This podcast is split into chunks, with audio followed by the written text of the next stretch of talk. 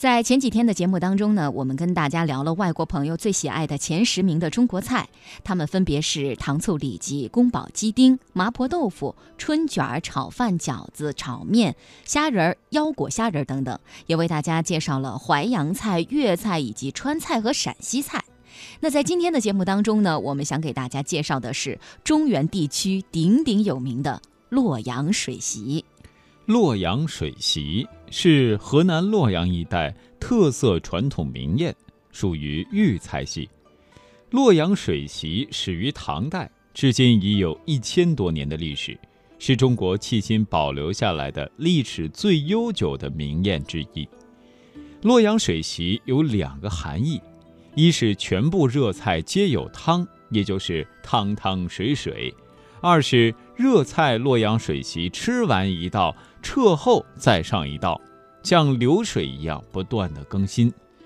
洛阳水席的特点是有荤有素，选料广泛，可简可繁，味道多样，酸、辣、甜、咸俱全，舒适可口。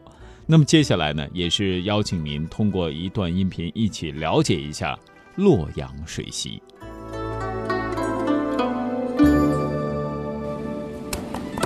四月的洛阳，牡丹盛开。而在洛阳水席第六代非遗传承人裴武江的手中，一道以海参、鲍鱼、鸡肉等十几种原材切细丝调味、点缀蛋皮雕刻的牡丹燕菜，也正徐徐绽开。这个萝卜丝从准备到用花了多长时间啊？四个多月。这么长时间？为什么？它得经过一段时间的冷冻，切成丝，水泡，再拍粉蒸制，放冷库。出来了以后呢，浇上高汤，一朵焦黄的牡丹花便绽放在汤面之上。这道牡丹燕菜历来被列为洛阳水席的首菜。武则天当这个才女的时候，饮鸩酒啊，服毒了，最后这个用萝卜把她救了。她当了皇帝了以后呢，有一年的一个菜农啊，抱了一个大萝卜送到宫廷。这个鱼出来高超的技艺，再加以这个山珍海味，烹制了一道汤羹。女行怎敢这个有燕窝之物？这个随即呢就赐名为燕菜。一千三百多年前的唐武周时期，毗邻大运河的洛阳城经济繁荣，商贾云集，各国使者纷至沓来，偶尔会有幸被女皇赐一席国宴。这唐宫宴有杯盘碗盏不下数十个，一道吃完再上一道，如行云流水一般。菜式又多半以汤水为主，甚至号称有龙肝、凤髓、爆胎、鹿尾等珍奇用料。相传这就是水席的由来。以羹汤辅菜的确是唐代最被推崇的烹饪方式。刘禹锡诗中就有“千里水葵羹”的说法。裴武江说：“如今的洛阳水席包含八凉十六热，鸡鸭鱼肉、鲜货食蔬无不入馔，葱扒虎头鲤、云罩腐乳肉、海米生白菜，必以汤水佐味，还最讲究格式。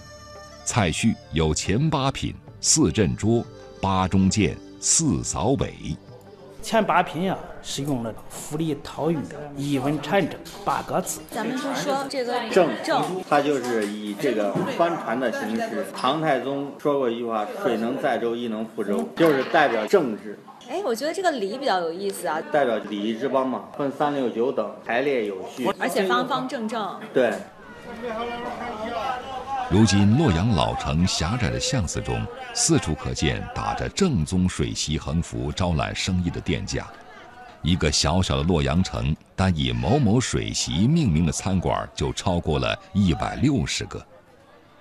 然而，这号称源于庙堂、格式讲究的宴席，对于很多南来北往的食客来说，除了统一留下汤汤水水、一酸一辣的印象外，似乎并没有太多的感受。说吃水席，吃水席，你们觉得吃什么就是水席了？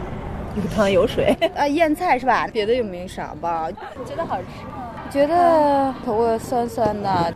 就吃了个小碗汤，感觉怎么样？感觉跟我们东北的酸辣汤。虽然满街飘摇的都是正宗水席的招牌，菜单儿却家家不同，糖醋里脊、地三鲜、青瓜紫菜汤也堂而皇之的夹杂其中。难道水席就没个固定标准吗？河南省餐饮饭店协会副会长陈玉田说：“还真没有，没有固定一个这个标准。上菜是有制式的，但是每个菜的内容呢都有变化，口味儿也有变化。有几道大的菜是都有的，第一腌菜吧，这都得有吧，莲汤肉片儿也都有吧，但是不是说大家都一样。”从钟鸣鼎食、食材珍奇、文化韵味深刻的唐宫宴。到如今做工粗糙、半成品焦汤就能上桌的七十五元四人团购餐，这一千三百多年间，水席究竟经历了什么？洛阳文化学者张元纯认为，此水席早已非彼水席。北宋灭亡，南宋定都应天府之后，繁华的陪都洛阳城从此风光不再。而洛阳水席的前身，逐渐由宫廷宴演变成的官席，也随着衣冠难度而式微不振。红白大事要办，富家人家有富商，当时就按关系的形式，八个凉菜，十六个热菜，它就叫三八席。穷家人就是八大碗、五大碗，这是洛阳民间的戏，一直这样走，一直走到解放后。虽然形式学了关系，但耗费巨资的食材，民间如何能承担？于是，渐渐的，山珍海味就逐渐被替换成了自家吃的鸡鸭，再不济一点的，就干脆用红薯或面疙瘩代替，与曾经的关系早已有了质的不同。到了后期，就把这个洛阳水席这个名字用上了，他这样嫁接了一下，从此开始把这种民间戏叫成了洛阳水席，结果把文化形成了错位。裴武江说：“其实，二零一三年，他们曾协助有关部门制定过一套洛阳水席的菜单，细化了二十四道菜的构成和每一道的用料，但由于缺乏强制性，直到今天，市场上仍是各说各话。为了挣钱的利益呀，为了这个利润，比方说这个莲塘肉片，按他的要求来说，一个是马蹄葱，一个是西红柿，一个是里脊肉。”其他的加上苹果呀，加入水蜜桃啊，使这个菜品呀看起来比较杂，形成不了规范，整个的发展呢就要迟缓。标准缺失，菜品粗糙，口味平淡，也难怪水席沦落成旅游团餐。在洛阳旅游学校，烹饪班正在上水席课。大家都知道，咱们洛阳中年是少雨干燥。所以这个老百姓呀，膳食主要是以汤水为主。坐在第一排的小胖子悄悄告诉记者，大多数同学不会选择水席作为将来的方向，他们更爱学西餐，去北京、上海。那你们会想将来专门从事这个吗？这个应该不会，毕竟如果做水席的话，只有在洛阳才会出名，如果去外面的话，很少人知道。这是我们龙门的标志啊。水席与龙门石窟、洛阳牡丹并称为洛阳三绝。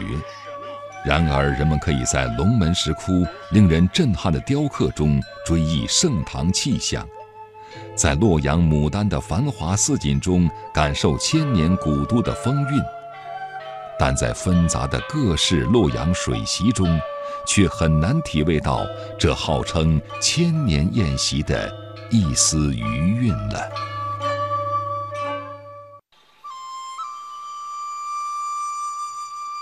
焚香、品茗、听雨、赏雪、后月、浊酒、寻幽、抚琴。这里是中华风雅颂。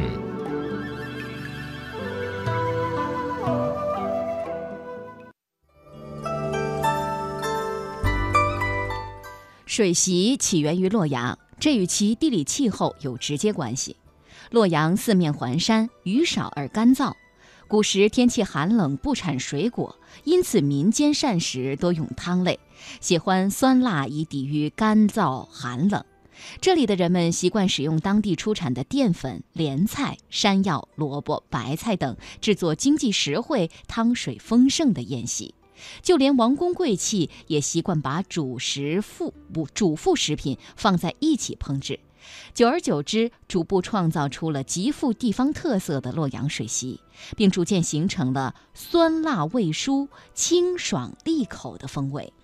洛阳是华夏文明和中华民族的主要发源地，中国四大古都之一，世界四大圣城之一。河出图，洛出书。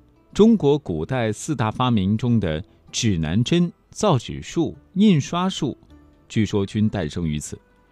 道学发源据说也在此，儒学兴盛于此，理学光大于此。那自古呢就有天下之中，十省通衢之意。接下来呢，我们就跟随著名的学者蒙曼的讲述，去了解一下洛阳。今天我来给大家讲一个凡是中国人都必须要知道的城市——洛阳。我觉得每个国家都必须有自己的文化品牌，那么在中国的文化品牌之中，一定不可以没有洛阳。为什么？我讲我自己三个理由。第一个理由，洛阳是一个有故事的城市。它这个故事来自于它的历史。洛阳也是号称十三朝古都的这么一个城市，那它当然见证了中国几千年历史的沧桑兴衰。有一句诗说得好啊：“若问古今兴废事，请君只看洛阳城。”看一个洛阳城，你就知道中国的兴废了。这句诗谁说的？中国的大历史学家司马光，司马光讲历史一定是有发言权的。第二个理由，我想说，洛阳是一个文质彬彬的城市，没有洛阳就没有中国的文化。我们还是套用古人的说法，叫做什么？河出图，洛出书，汉魏文章半洛阳。我给的第三个理由是，洛阳还是一个富贵风流的城市。所谓富贵风流，代表特色就是洛阳的牡丹花。唯有牡丹真国色，花开时节动京城嘛。牡丹本身就是洛阳富贵风流的一个表征。那我们给了大家这样三个理由，就要一个一个来解释一下了。我们知道洛阳是古代农耕文明的中心嘛，所以肯定是我们的祖先。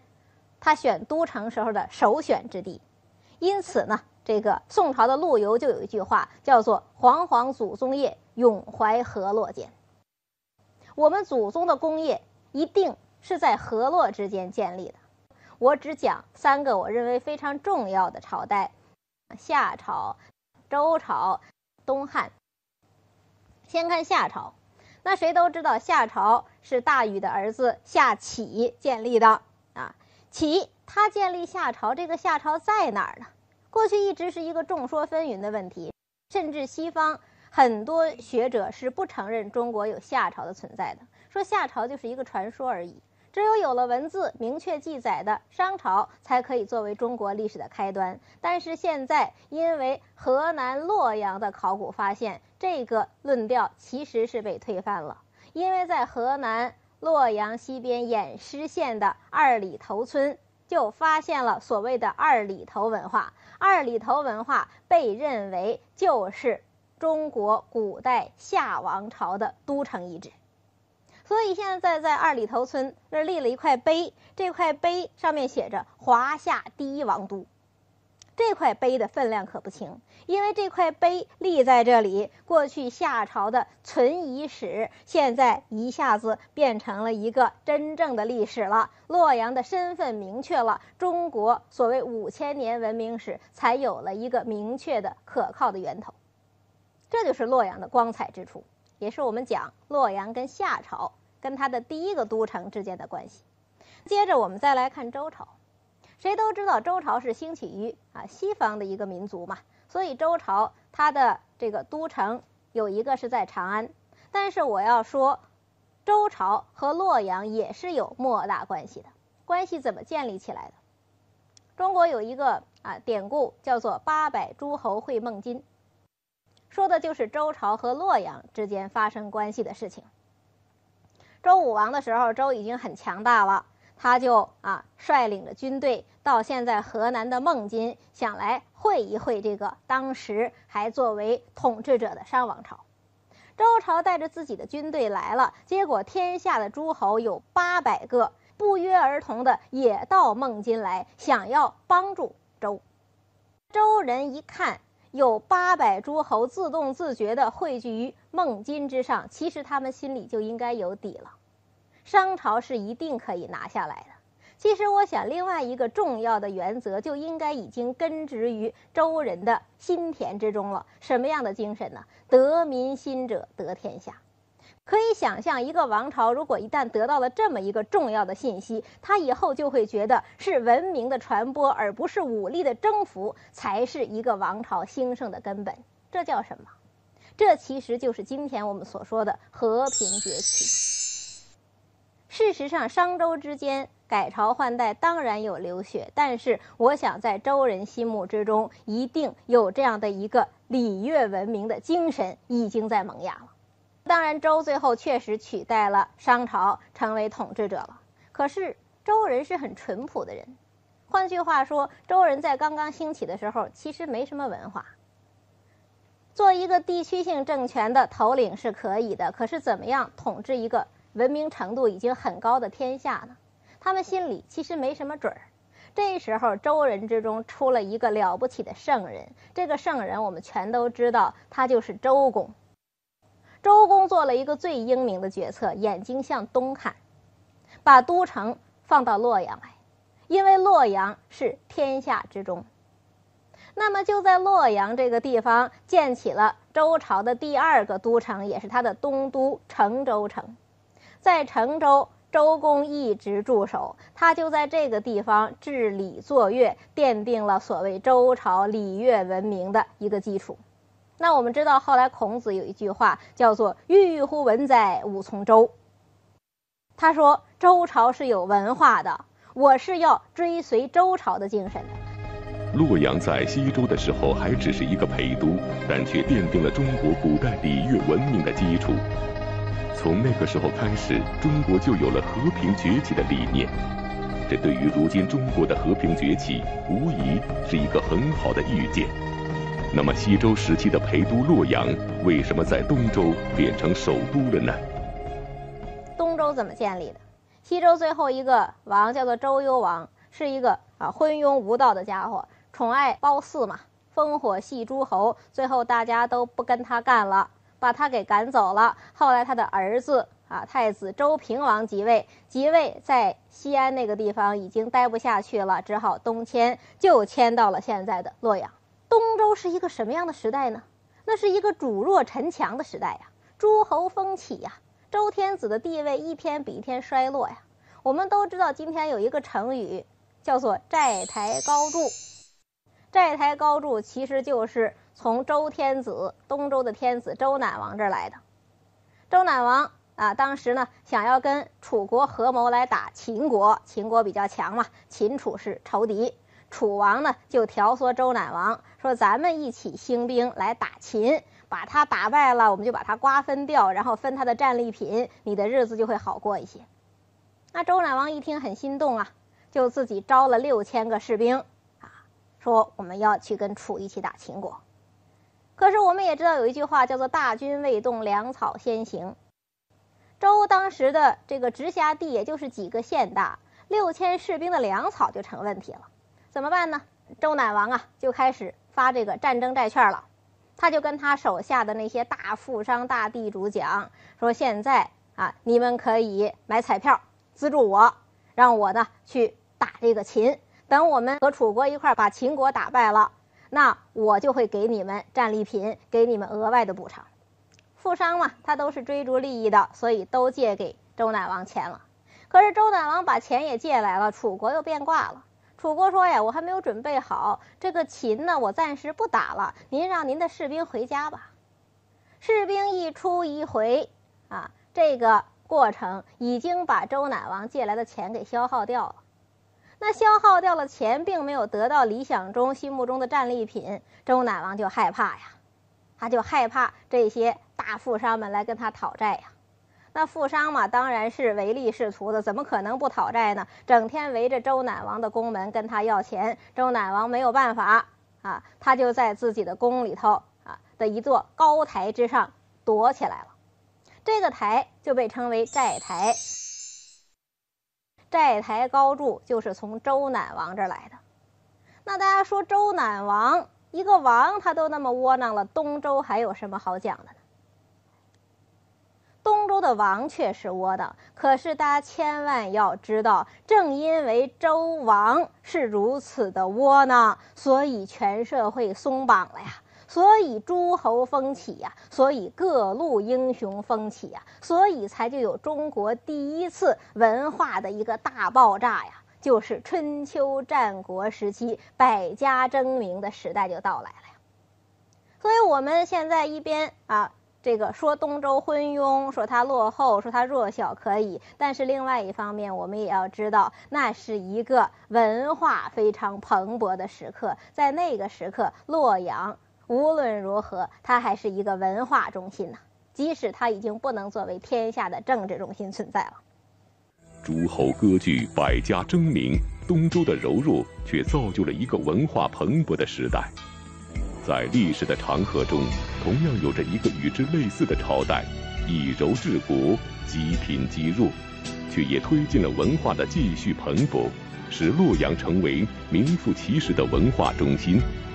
这又是哪个朝代呢？周之后，我们再讲一个朝代，跟洛阳有莫大的密切关系的，就是东汉。东汉我们知道，那是啊。西汉的一个继续，历史上两汉衔接，他们的统治者也出身于同一个家族，但事实上，东汉和西汉的这个精神气质是非常不一样的。我们都知道西汉尚武啊，可是到了东汉就不一样了。东汉的第一个开国皇帝叫做光武帝，名号之中仍然有一个武字儿，可是。啊，光武帝的内在精神却不武了。他是一个标榜以柔治国的人。在中国古代的皇帝里，光武帝是学历最高的，他是西汉的太学生，相当于什么呢？我觉得无论如何得相当于今天的博士了。因为光武帝是一个博士出身，是一个学者，所以他的想法跟别人就有很多的不同。学者治国有学者治国的道理。他当上皇帝之后，马上命令验武修文，提倡儒学，奖励名节。为了提倡儒学，为了奖励名节，他还在洛阳城兴办了太学，就是国家的最高的学术机构。那有太学这样的一个学术单位的存在，当然洛阳就是名副其实的文化中心。那我们把这几个时代说完了，大家可能会有这样的一个感觉：这几个时代总的精神好像都是文质彬彬的呀，是不是呢？没错，因为洛阳是居于天下之中的地位。我说这天下是指农耕文明的天下，居于农耕文明的天下之中，所以其实它没有什么特别的敌人，它没有天然的敌人。啊他在政治上、在军事上未必有多大的建树，但是以他为主要都城的时代，一定是文治发达的时代。其实这也就引入了我们对洛阳的第二个特点的判断：洛阳是文治。